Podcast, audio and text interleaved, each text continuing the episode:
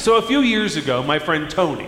Tony is a pastor and a theologian. He lives in the Twin Cities area of Minnesota. And a few years ago, he traveled with his family from Minnesota down to Alexandria. He was spending a week at the church where I was on staff. He was going to be our, he was, our scholar in residence. Meaning that he did a few evening talks, and his topic was why the United Methodist Church is the worst denomination in modern day history.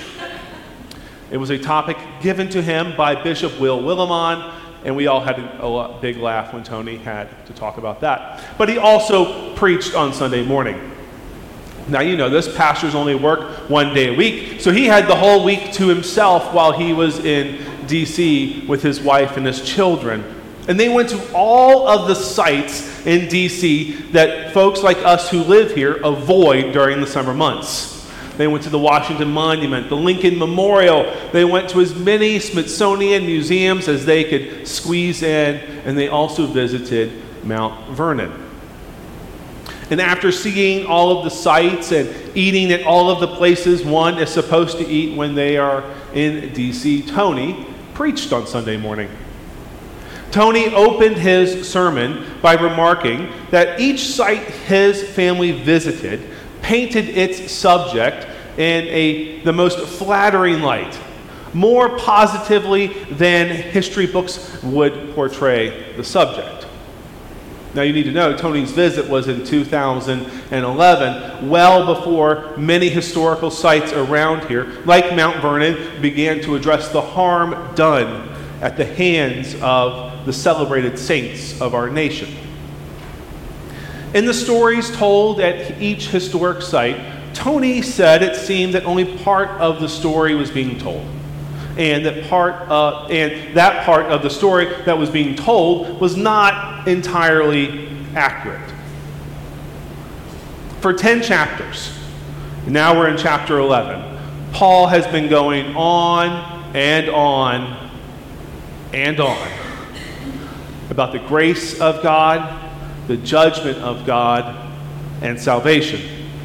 It's ten chapters of humanity's deserving of divine judgment, and ten chapters of humanity receiving the grace of God instead of the judgment deserved, all because of who God is and not because of who we are and the stories that we tell ourselves. What about our family, our fellow Jews? Someone asks Paul. And while we're talking about the Jews, what about the Gentiles? They're not even part of our covenant. Someone else asks Paul. What about them?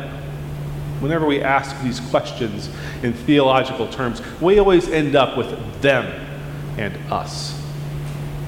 Paul responds to these questions with his own question. Has God rejected God's own people? No.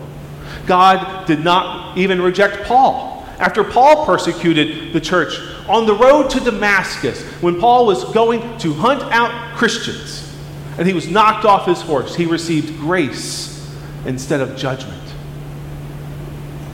The grace of God is more amazing than any of us can imagine.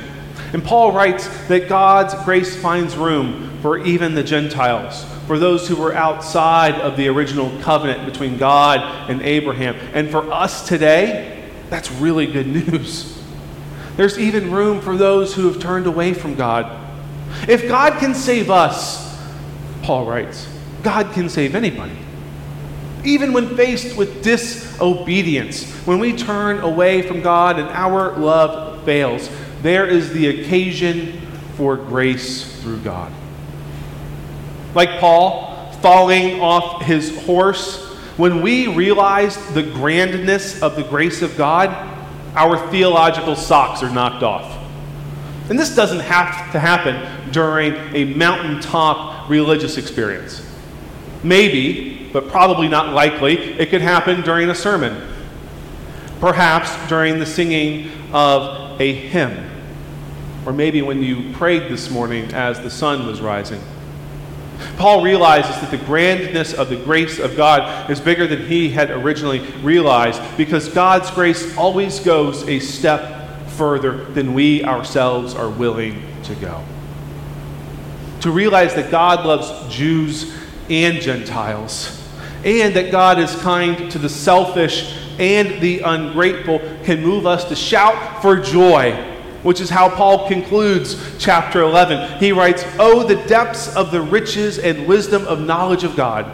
How unsearchable are God's judgments and his and inscrutable God's ways."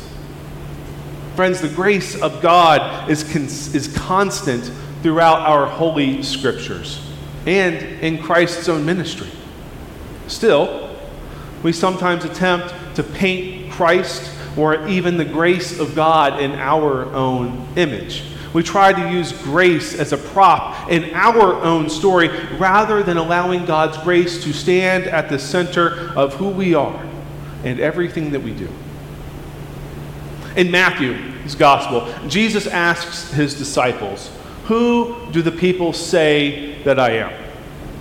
Who are these? Who do these people hearing me teach and preach say that I am?" The disciples replied that some say that he was John the Baptist, or the prophet Elijah, or even Jeremiah, or one of the other prophets.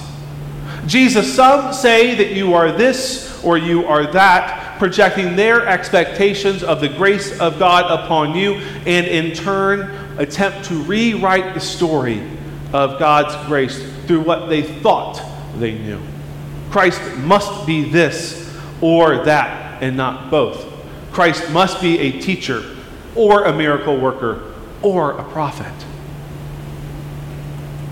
So that you may not claim to be wiser than you are, brothers and sisters, I want you to understand a mystery, Paul writes. God is bigger than any boundary we can attempt to build.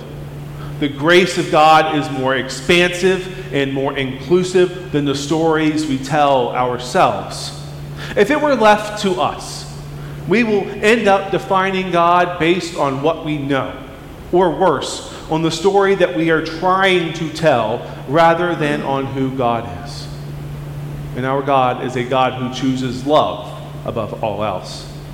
Love for Israel, love for us Gentiles, love for sinners, and love for you all saints. Half of my family, half of my family hails from the Appalachian Mountains, Williamsburg, West Virginia, in the heart of Greenbrier County, West Virginia. And when I mean heart, I mean drive up this windy road, get to the last stop sign, and keep going. I remember as a child sitting in front of my grandfather's garage. He had the only car repair shop, tractor engine repair shop in town. And during the summer, cars, minivans packed with kids and suitcases would come by, wanting to know where the colonial um, exhibits were. My grandfather would graciously, graciously tell them that they needed to turn around, go back to Lewisburg, stay the night in a hotel, and then in the morning drive another six hours east, and they would find the colonial attractions. When the book turned movie Hillbilly Elegy came out, and it painted the entire region of Appalachia with stereotypes and generalizations, I was frustrated, to say the least. As we say in my house, I may have said all of the bad words. The story told by author turned politician J D Vance blurred the lines between personal memoir and sociological analysis. While it was fascinating and entertaining, the, to- the story told by Vance lacked reliability in its conclusions because only one part of the story was being told. And yet, that story was used to paint an entire region, an entire group of people with a broad brush. That's a common theme throughout our American story. In response to Vance's book, Elizabeth Catt wrote, "What You're Getting Wrong About Appalachia." And she makes the point that any region or group of people is not monolithic, and that in the case of the Appalachian Mountains, it's not a backwards or homogeneous place. Instead, it's a diverse region. Like all of the regions, like all of us, diverse and rich in history and culture. After Jesus asked his disciples, "Who do they say that I am?" he asked them, "But who do you say that I am?" who do you say Christ is? If we were to ask this question today, what would we say? I know some might say that Jesus is a national virtue that we should hold on to. Some might say he's a source of inspiration, a savior, a grace dealer, a teacher to help keep our kids in line. That's typical of us, isn't it? Given the chance to talk about the grace of God, and one of our natural tendencies is to put Jesus into a box. And when we put Jesus into a box, we tend to speculate about who's in the box with Jesus and who's definitely outside of the box. Again, us and them. Only part of the story. If following Jesus means that we are saved, if making Christ's story our story, then there has to be someone on the outside, right? Yet, the grace of God tells us that we are not the stories we attempt to tell tell ourselves or create for other people to get to know us, and that Christ doesn't fit into any box that we want him to fit into. Dietrich Bonhoeffer called the grace that we bestow upon ourselves cheap grace, because in bestowing this upon ourselves, we inevitably create God in our own image. Instead, Bonhoeffer argues that grace is costly. Costly grace, he writes, confronts us with a gracious call to follow Christ. It comes with a word of forgiveness to the broken in spirit and the contrite heart. God has made a new covenant with Israel. And Paul argues that the gospel's good news does not undo the grace present in God's covenant with Israel.